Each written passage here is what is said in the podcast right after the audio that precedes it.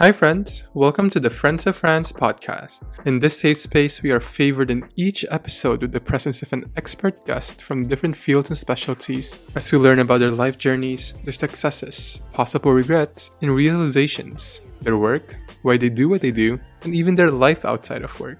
In here, we tear down common myths and misinformation with up to date, evidence based science and data simplified for anyone to digest. We don't shy away from topics that can sometimes be polarizing or taboo. We normalize the humanization of healthcare and its workers, and we promote the importance of self care and safeguarding your mental health. Please keep in mind that the conversations in this podcast are for educational and informational purposes only. They are not implied or intended to be a substitute for professional medical diagnosis, advice, or treatment. Please always seek the advice of your physician or other qualified healthcare providers regarding a medical condition. Are you ready? Let's go!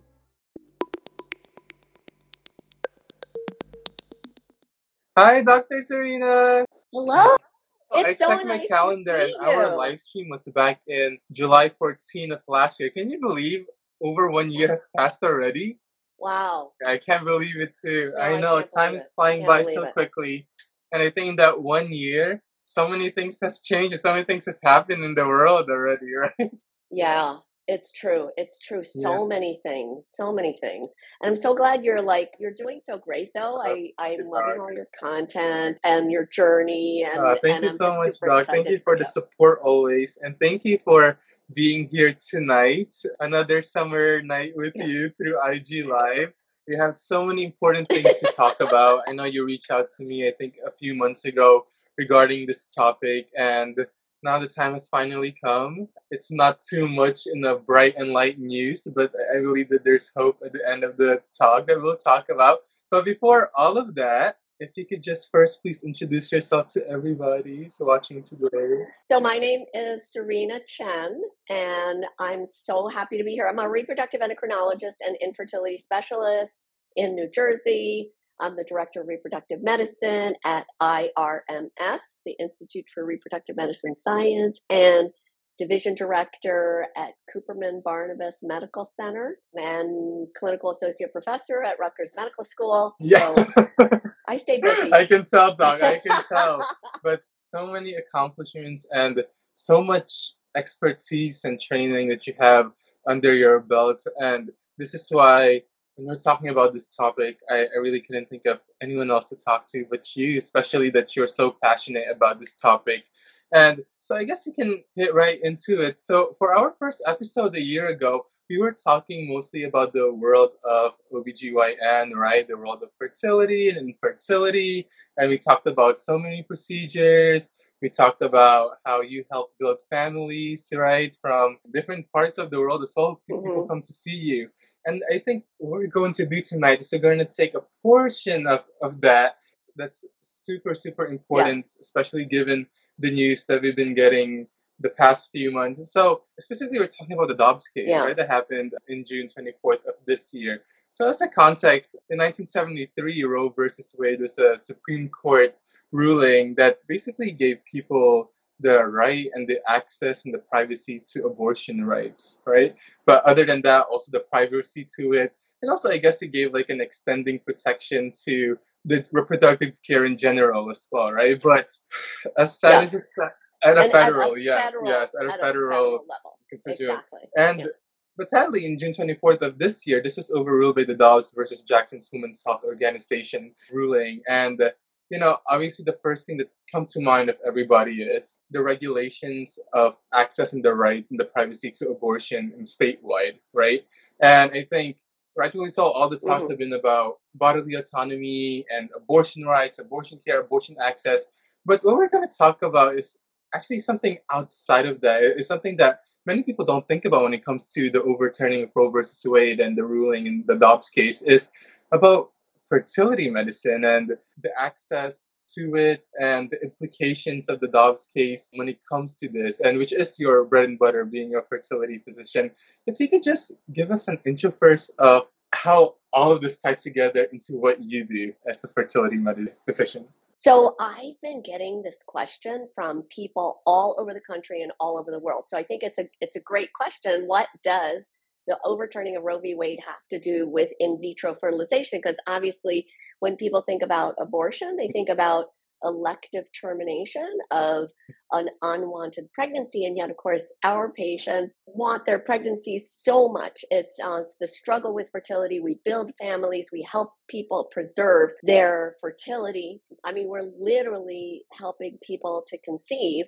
But part of the issue is that number one, even though we do IVF and we make embryos, the ultimate goal, of course, is to have a baby, to have a healthy baby. And what people don't realize is that the political and religious mm-hmm. ideas that underlie a lot of this move towards legislating abortion are about this concept of regulating elective termination of pregnancy. But the downstream effect is that we're actually impacting yeah. all medical care mm-hmm. for pregnant people. And of course, I have to take care of pregnant people to get them to the point where they can deliver. So these laws, what they do is they take these non medical ideas and they're legislating them. So one of the non medical ideas is that life begins at conception, which I think is, you know, kind of based in a lot of Western religions. And the idea that life begins at conception, you then, in order to legislate that idea, they come up with this mm-hmm. idea called personhood, which means that if life begins at conception, let's give the legal status of a person to the conception, to the embryo, or to the fetus. And when you put that into legislation, it creates all kinds of chaos in medicine because, of course, we have so many situations where the embryo or the pregnancy or the fetus is not viable and is actually causing harm or discomfort or even threatening the mother's life. And of course, then we have to remove the pregnancy tissue.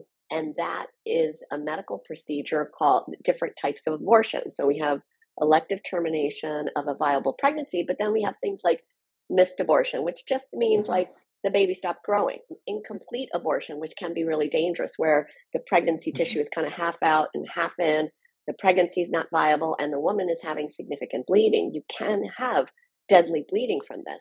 Septic abortion, where you actually have a pregnancy, it's not viable, but you're infected and you have to get rid of the pregnancy tissue to cure the mother of infection and ultimately to save her life. So it confuses things. And of course, as an IVF doctor, I help people make a lot, a lot of embryos.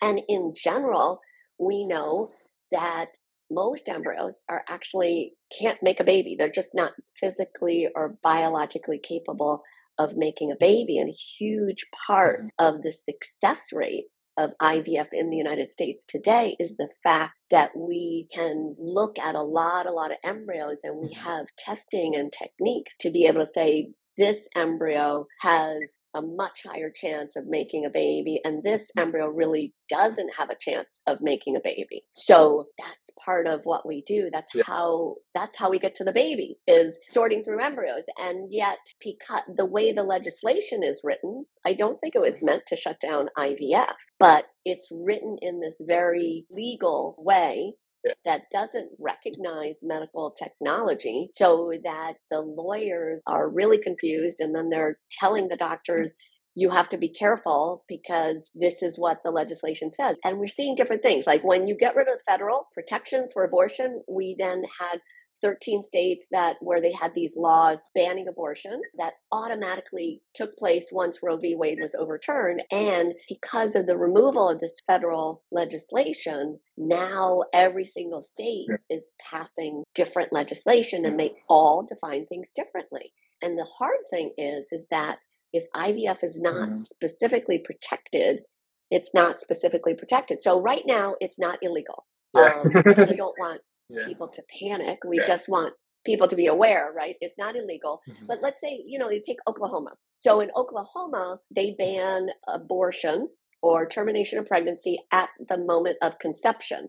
But they have one line in there that says the doctor is not going to be criminally liable only going to be criminally liable for terminating a pregnancy inside the uterus. So a lot of the lawyers at these medical centers have said, well, even though it doesn't say IVF is protected, we feel like that hmm. kind of protects IVF. But the problem is a lot of these laws are vigilante laws, like that's a new strategy. So a private citizen, if they feel like you're breaking the law, they can report you to the government. A lot of these laws supposedly give the mm-hmm. vigilante $10,000 mm-hmm. reward for reporting that person. And so a lot of these questions and unclear statements in the laws could might just end up being fought in court. That's the yeah. hard part. No, I'm talking no, too I, much. I love it, Dr. Serena. I love it, Dr. Serena.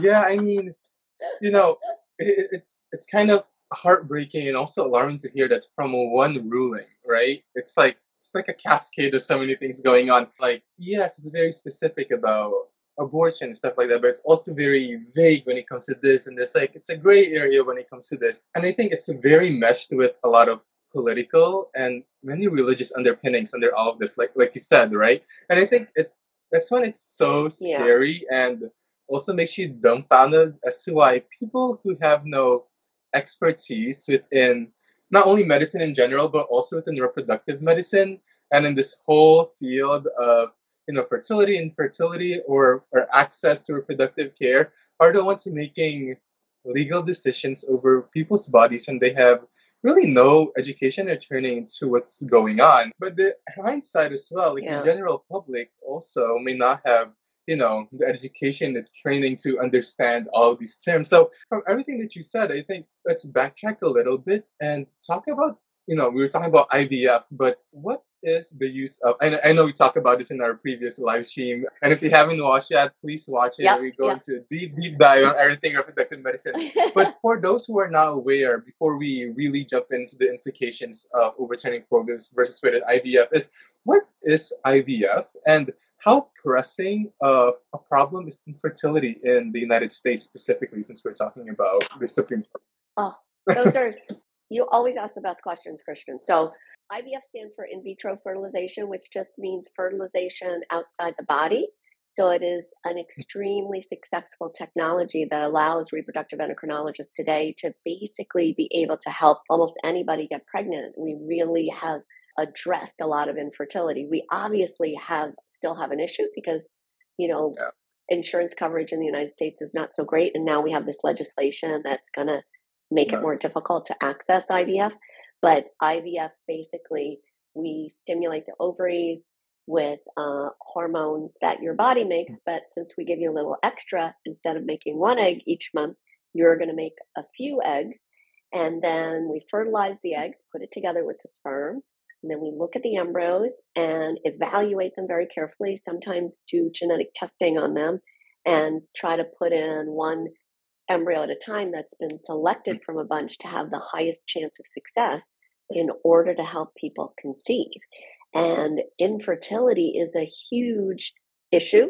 So, about one in eight couples suffers from medical infertility. When you look at professional women, specifically female physicians, the prevalence of trouble conceiving is actually wow. twice that, one in yeah. four, super high. If you have medical issues like cancer or anything like that, risk for infertility is much higher. And then, of course, there's a lot of people who really just don't necessarily have a medical issue, but need help conceiving, like yeah. single people and the LGBTQ community. So, a lot of people need our services. And the crazy thing is, even though most people in the United States don't have really good fertility coverage for IVF, unlike the rest of the developed world, still 2% of babies in the United States are conceived yeah. through IVF. Yeah. It's a huge number. I, I think that's what's one of the alarming things about is this advancement of medical technology and science that has given so many couples and so many people hope into building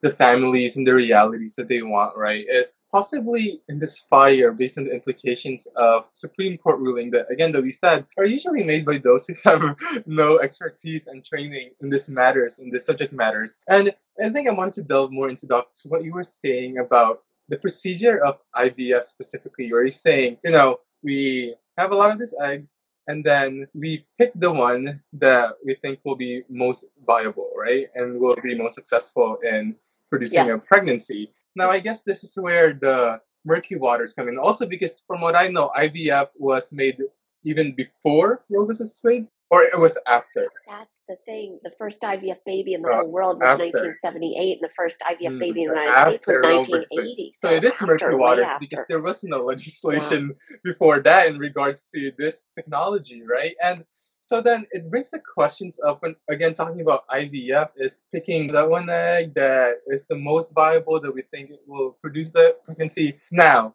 what happens to procedure wise? What happens to the rest of the eggs? a lot of times there we Yeah. we have to dis, you know we discard them so Yeah. because if they're they are not viable and they cannot make a baby then they are discarded Mhm. and that Yeah, yeah, happens in mother nature too yeah, you know exactly. we have we have millions of eggs as a Mhm. fetus 400,000 eggs at the start of puberty and most of those eggs do not become a baby and then there's even it's even Yeah, less efficient yeah. because they're making billions of sperm over their lifetime and the Yeah. and you know the vast majority are not ending up in a baby and that's kind of mother mm-hmm. nature like one in four pregnancies ends in a miscarriage Yeah. because it's just not viable.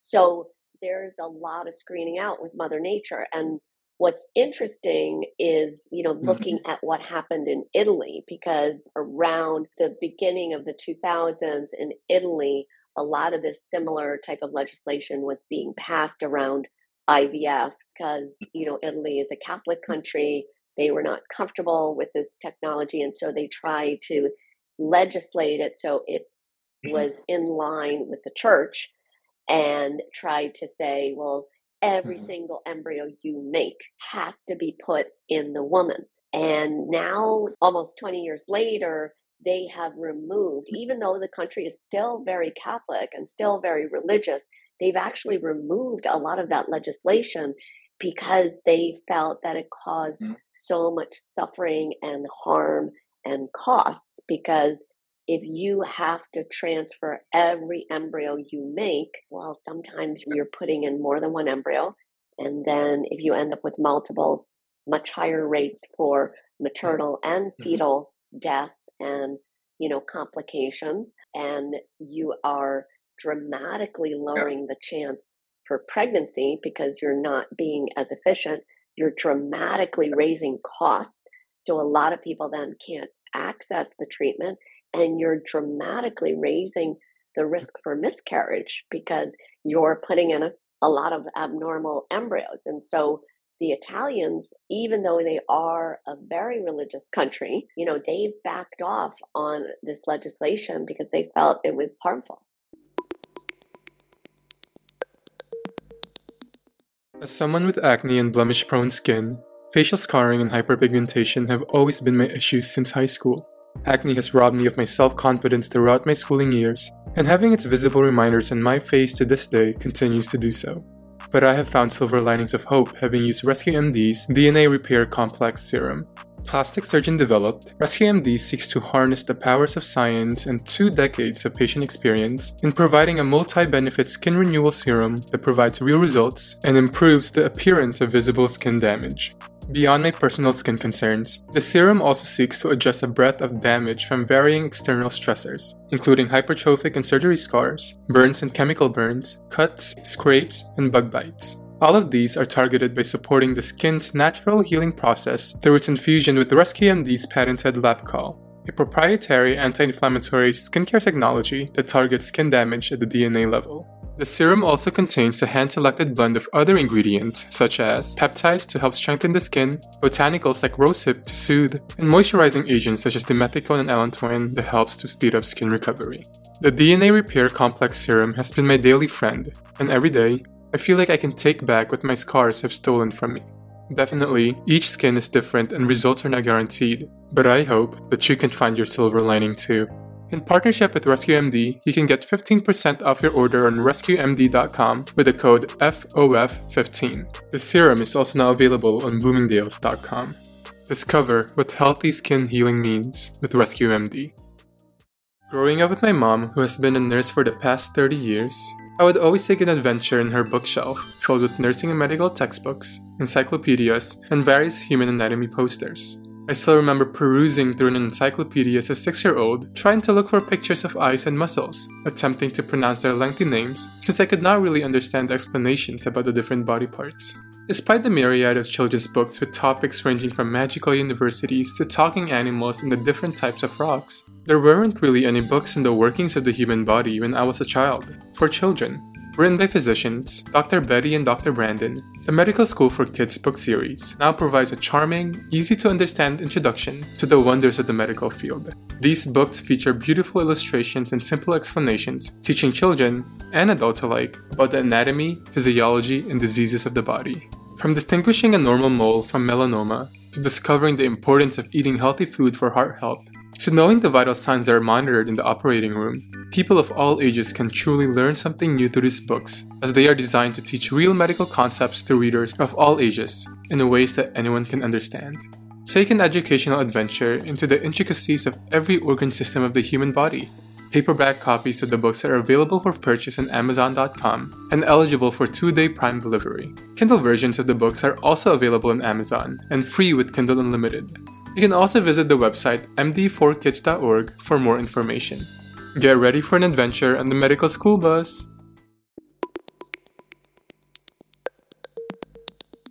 Like you said, in Mother Nature, and I guess also in the nature of the procedures of IVF, is you know to be more efficient and to be, I guess, also for the safety of the patient as well is you know picking that one egg yeah. and then the rest are discarded. And i guess also what happens when a family is completed when ivf is successful the rest of the eggs are also discarded as well right? Or donated. Discarded or donated to another couple mm-hmm. or donated and, to research. And we are worried because there are a mm-hmm. lot of frozen embryos out there. And if they have the status of personhood yeah. that could be a real cost and a burden to not only those mm-hmm. families but also to the healthcare system so it is going to be a tough situation when we're in a country that already has difficulty yeah. with getting access to fertility treatment and we're seeing young doctors we mm-hmm. train uh, like less than 50 specialists a year and mm-hmm. there's already a shortage and a lot of these young doctors that are coming out of training are saying you know i don't feel comfortable yeah. going to mm. texas or oklahoma or louisiana because my ability to take care of patients may you know some of the things that yeah yeah, uh, they become illegal. Yeah, and I guess that's where the fear comes in. Like you said, Douglas, when it comes to the personhood laws, right? Is defining personhood or life or becoming human as the time of conception, and it just makes me think of, oh my gosh, what are the implications of these and all of those discarded eggs from IVF? Or those donated to research. I know there was one article that I read recently regarding does personhood laws cover even the babies that we have in petri dishes, you know, the eggs in the petri dishes, those in the laboratory? And I want to know what's your take on all of that. So it's yeah. very, very confusing and it can create tons of issues. Like right now in South Carolina, they are mm-hmm. wrestling with this situation and one of these laws, I don't know all the details, but went to court and it was mm. banned, but they're still trying to pass legislation that would be very, very strict anti abortion. And what's interesting is a group of embryologists did lobby for some protections of the embryos in the lab. So having embryos in the lab theoretically should not be illegal, but if taking care, giving normal medical care to pregnant people is illegal, it's still so disruptive yeah. to the field of IVF because ultimately we don't want yeah. those embryos just sitting in a lab. Ultimately, we're yeah. there to help people have babies. So this is part of the tough part of of these laws. I mean, somebody told me that, you know, unfortunately, because the topic of abortion is such a really difficult topic that raises people's emotions and fears and anger and actually even incites violence because of the religious and the political overtones. You know, like what if we looked at this and we just got rid of that triggering word abortion and we talked about like mm. another medical procedure that we do all the time. Let's say yeah. appendectomy yeah. for appendicitis. So if we said, well, now a felony to take out somebody's appendix unless they are about to die, I think everybody would see that that really doesn't make any sense. I mean, you know this because you're a healthcare professional. Our job is not just to pull people back from the brink of death. Our job is to keep mm-hmm. people healthy and well and lower risks. And we know that what we're taught in medical school and nursing school is you want to take that appendix out before it bursts. And you want to take out a few normal appendixes because it's not easy to diagnose appendicitis. And if you're taking out some normal appendixes, you know you're getting all the bad ones and you're saving lives. But if you wait until the appendix bursts and then the patient's heart rate goes up and their blood pressure goes down, they go to the unit and they're starting to show multi organ failure, and then you take them to the OR. that is not yeah. good yeah. medical care, right? And yet, that is what a lot of the legal advice has been mm-hmm. to many doctors mm-hmm. around the country about normal pregnancy care. Wait till the person with a tubal pregnancy, wait till it's obvious, like you could prove it in court that if you didn't take her to the OR, mm. she was going to die. And I think both of us know from personal experience that young, healthy women with a tubal pregnancy, you want to take them to the OR yeah. when they're looking yeah. good because once they look mm-hmm. bad, you might not be able to yeah. save them. I like the appendectomy analogy. I hope other people use that because when you go to medical school, you know that if you waited that long, you're increasing costs mm and morbidity and mortality and long term complications. Our job is not just to rescue people from the brink of death.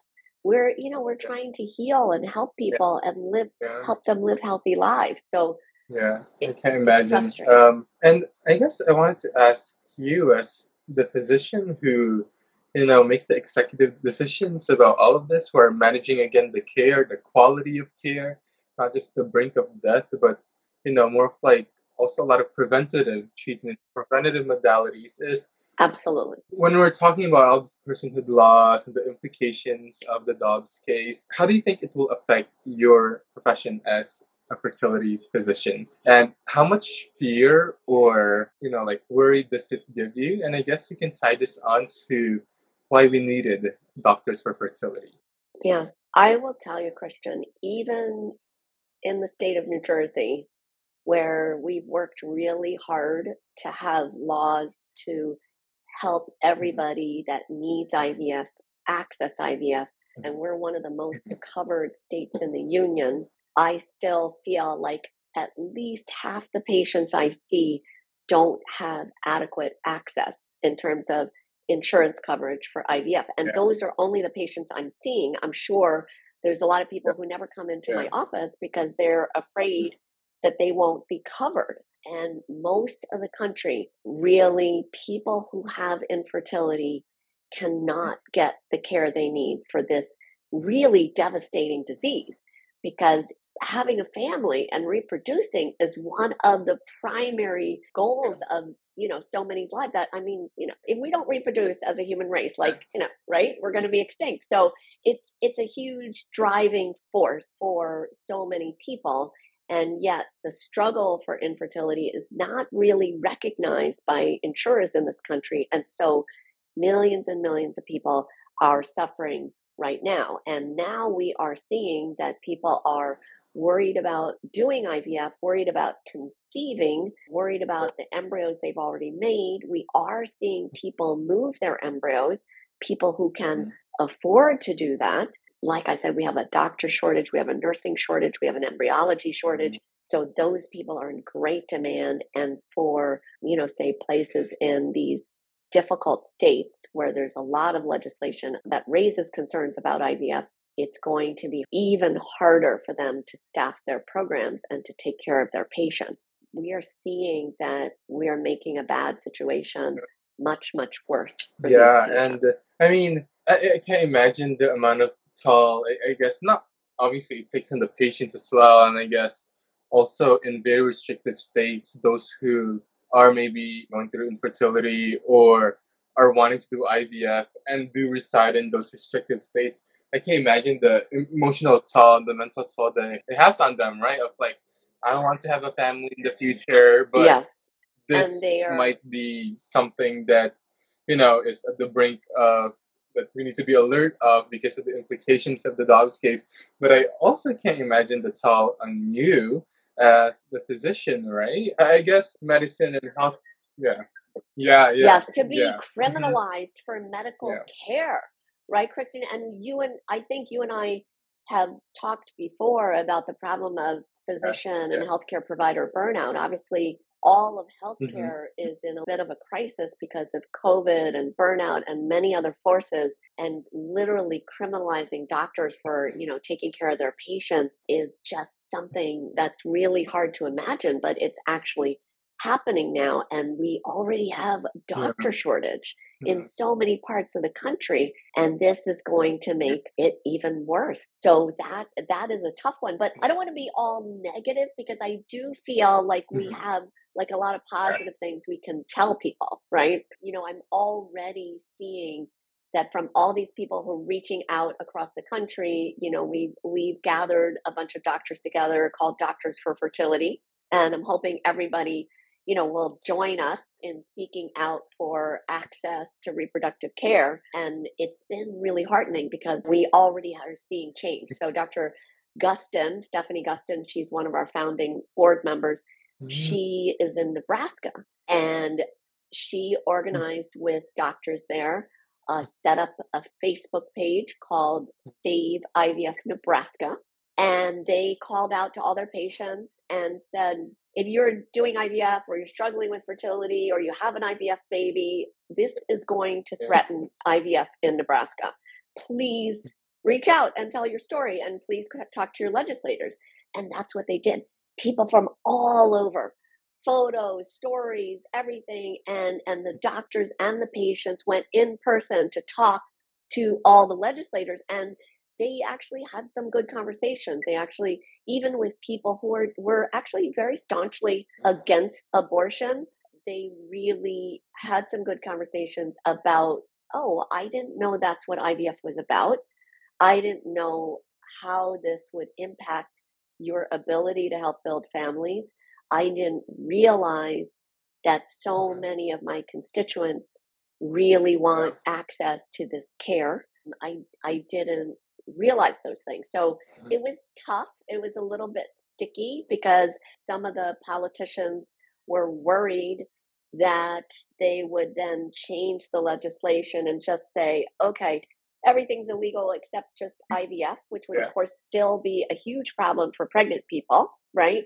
And then it would be more likely to pass this law. So that was yeah. a tricky situation but what they did was they they they were able to postpone the special mm-hmm. session. They were going to have a mm-hmm. special session, a special vote to pass this super strict mm-hmm. law, and it looked like it was going to pass. And they were successful speaking up to get that put on pause. I think they still have to be vigilant. There's still a lot of concern, but that was not a large group of doctors or patients.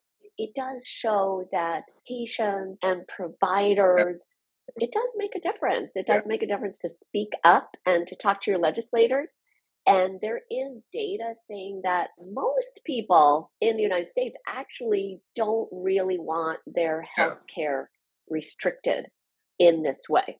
You know, most people, they might not be for, you know, actual termination of viable pregnancies, but they, they do not want to be restricted. And you can look at mm-hmm. mm-hmm. the mm-hmm. Kansas story, right? Kansas had mm-hmm. that constitutional. Yeah protection of abortion. And then after the overturn of Roe v. Wade, there was a movement to get rid of that protection in the Kansas Constitution. And they they kept saying it was about mothers and babies, and it really wasn't. It was really going to restrict care for mothers and babies. The people who wanted to protect that right you know got out there and spoke to their neighbors and hmm. they and they did media and they did interviews and they really spoke about it mm-hmm. in all these aspects that you know this is about choice. It's it's about medical care. It's about privacy keeping the government out of your medical decisions. It's mm-hmm. about letting doctors do what they need to do. They talked about some difficult situations like a mom who doesn't believe in abortion but and has two kids but had to terminate a pregnancy yeah. to to save her life they talked about you know they had some pastors talking about how this is not a black and white situation and protecting mm-hmm. this healthcare autonomy can still be okay and you can still mm-hmm. be religious and still be you know a good person they talked about how the other side kind of tried to fool the voters into thinking they were protecting reproductive rights when they were really taking away reproductive rights and they got out the vote so very interesting. There's huge yeah. rise in voter registration, right, in Kansas ahead of this referendum. And 70% of the new voters mm-hmm. were female voters. And, you know, we have this wonderful group at Doctors for Fertility. And I, I told the male fertility doctors, I was like, the other 30% were male gynecologists because mm-hmm. you guys are so yeah. fierce and fighting for, you know, women's rights. So um, huge rise in voter registration and that referendum in yeah. you know a very conservative state you know a republican state yeah. is not that republicans are always exactly aligned but that's what they did in kansas yeah. also they made it nonpartisan they just made it about that particular issue mm-hmm. as opposed to about a party. If you get the vote out and you get out people who are normally not political, you can make a difference. They defeated that referendum by a mm-hmm. huge margin in a very conservative state. So I really want people to know like, yes, yeah. it's really concerning.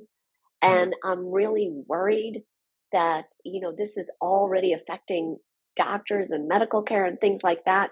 But I'm also very hopeful because I am seeing people speaking up and pulling together. And I am, you know, kind of getting messages of support from all over the country for Doctors for Fertility, and we're getting funding. Yeah. Although, of course, we could use more. Yeah. I, I'm I'm optimistic that we can make a difference because this is, you know, this is the United States. People want to have healthcare autonomy. They want to have the best healthcare. They want to be able to make these decisions. And I think most people understand this is not really about yeah. like abortion. This is really about yeah. just yeah, medical care for pregnancy. I agree. All throughout high school and bouts of college, I suffered from severe acne. I cried almost every day looking at the mirror. I wore hoodies during the summer to hide my cheeks. When my mom asked me what I wanted for my birthday, all I wished for was a visit to the dermatologist. I tried so many products and saw so many estheticians, physicians, and other advanced providers. But I know that my mere access to these products and providers is a privilege. Many who suffer from acne and other skin conditions live in many underserved populations where access to dermatology specialists can be difficult due to limited resources. To help bridge this divide, Vanna Padilla, a dermatology nurse practitioner, recently launched Your Skincare Experts Derm course, which can allow other specialties to provide comprehensive care to patients through dermatology in places where access may be limited. The course can also be used to help better train extended providers within the field of dermatology to feel confident and empowered in their knowledge. From fortifying skin anatomy to identifying skin types and concerns, breaking down acne, building skincare routines, and going over active ingredients, the course seeks to further knowledge in skincare, anti aging, acne, and overall holistic skin health. Friends of Franz is partnering with your skincare expert so that you can get 10% of the course with the code FRANZ, that's F R A N Z, or visit yourskincareexpert.com slash Franz. My skin and my life were changed by the right products and the right people. Through this course, I hope that this would also be made possible for others. Anyone who knows me knows that I love boba. After a heavy dinner? No problem. I have a second stomach for boba, and sometimes even a third. But each cup of bubble tea is definitely a guilty pleasure, given that the average cafe made milk tea has over 100 calories per serving, over 20 grams of high glycemic sugar, and is packed with artificial flavors. I am so glad that the guilty days are over with Twirl, the world's first canned, plant based milk tea with only 45 to 50 calories per serving and containing 6 to 7 grams of sugar and low glycemic sweeteners at that, goodbye to sugar crash, Twirl is made with pea milk, the most sustainable plant based milk on the market, regenerating the soil where it comes from. This is thanks to the fact that fair trade and organic are the names of the game, as the teas are sourced from biodiverse family farms in China, Japan, and Taiwan that practice sustainable farming techniques. No artificial flavors are ever used. Choose from three antioxidant flavors of the chocolatey Taiwan style black milk tea, floral jasmine, and nutty hojicha. Enjoy all of these flavors, each being nitro infused that you can feel and hear their fresh, silky, and creamy texture with each pop of the can. Let's enjoy tasty, creamy, shelf stable, and healthy milk tea together for 10% off using the code FRANZ10. That's F R A N Z 10. Now available on twirlmilktea.com or Amazon. Twirl around in its goodness. I think that's why it's so important we hear information and you know all of these updates from from those who see the patients, right? From those who see both sides, who Yeah. are the physicians or their advanced provider and who are interacting with patients, who are hearing these patient stories, knowing what the patients want, knowing what the patients need, and not from conversations that's so focused on bipartisan and religious issues and again are made by federal or even state head leaders who actually have no business talking about medical care, right? And, and reproductive I medicine. know, And but we yeah. are we are the people who put Yeah. these people in office and we make them the leaders. So, you know, this is where we are seeing very strong evidence that just every single person if they, you know, call or email or text or whatever, very easy to Google your representative and just reach out and say, I'm your constituent and I really feel like this is important. I feel like access mm-hmm. to reproductive health care is important to me. And it mm. we are seeing this makes a difference. We are seeing a huge difference. So this whole Doctors for Fertility, if you go on our website, there's a section for sharing your story because we know that is hugely powerful for legislators and leaders to hear that their people, the people that put them into office, they're speaking up and they're saying something. So I, I feel like people need to know that they do Mhm. have this power and that their you know that their voice is really powerful. I think Mhm. healthcare providers need to know that because you know in all this healthcare provider burnout, we're so busy, we work so hard. Taking the time to speak up about this uh, really makes a difference, and you don't have to you don't have to be a social media star like you, Christian. Uh, you're making a big difference. But you know, Yeah. even even just one-on-one conversation, like with your Yeah. neighbor or right, like I'm finding that every single conversation, I and I, you know, I mentioned it to my patients. uh, They a, a lot of patients are very, very worried about it, and I think it's good to talk Yeah. about it and to educate people and to educate your friends and your neighbors and your family and everybody because the more we talk about it, the more people understand. I think the better the situation. Yeah, definitely. Conversations know, are so important because I, I know your field of OBGYN has a fount of misinformation and myths all around social So media, much. even the internet. I mean, I know for sure, probably even way before Instagram came out, you know, all of those group chats or even Yeah. I mean, even I think personal conversations and person conversations, there's a lot of myths and misinformation about it. And especially now, even about reproductive medicine specifically, right? IVF. I mean, I read an article Yeah. earlier. Kristen Hawkins, who's a president of Students for Life of America and Students for Life Action, is going to read some things that producing children via IVF, he says, is practicing eugenics, you know, and equating yeah, and equating it to Oh. procedures like abortion and slavery and Russell Moore of the Southern Baptist Convention, said that the only ethical way to undergo IVF is to implant every single embryo, no matter the viability. See, and these detrimental Yeah. statements and conversations, the general public who may not also have the education and training in your field, right? It's a lot of capitalization on people's fears and people's innocence about certain subject Yeah. matters and topics. That's why we need to look to people like you and doctors of fertility where we get these information from, right? Especially in this social media world of misinformation and uh, fear mongering and all of these things, right, Doc? Yes, yes. But that brings up something I think you and I both believe in very strongly is that Yeah, real healthcare providers yeah, yeah. belong Super on agree. social media, right? And that's Yeah, not really yeah, how we're trained in healthcare, right? Um, and you know, I know like some of my colleagues are like, what are you doing on Instagram all the time, right? But you and I know this yeah, Dr. Google didn't go to medical school, right? But yeah. Dr. Google is the first yep, 10 yep. opinions that everybody gets, right? That is where people go. They don't actually see a real doctor mm-hmm. first. They go to Dr. Google, you know, and and so if you and I who have real medical knowledge, experience and training are not on here, then we're Yeah, kind of leaving our yeah, patients and the public kind of in the definitely. dust, Yeah, and that's why it's so great that you have people like you. I know uh, the other physicians and doctors for fertility, Dr. Natalie Oh Crawford, gosh, yes. right? Dr. Lora Shahine, and I Oh, know a few others as yes. well. Ruhi Jalani, yes, Dr. Lucky Sekhon, they they really believe in, you know, education and Yeah, awareness, you know, all the time, even without this issue, mhm, because you're right. You know, if we're not on here, what kind of information then yeah, are people yeah, hearing? They're hearing this other stuff from non-medical people, and yeah, some of it definitely.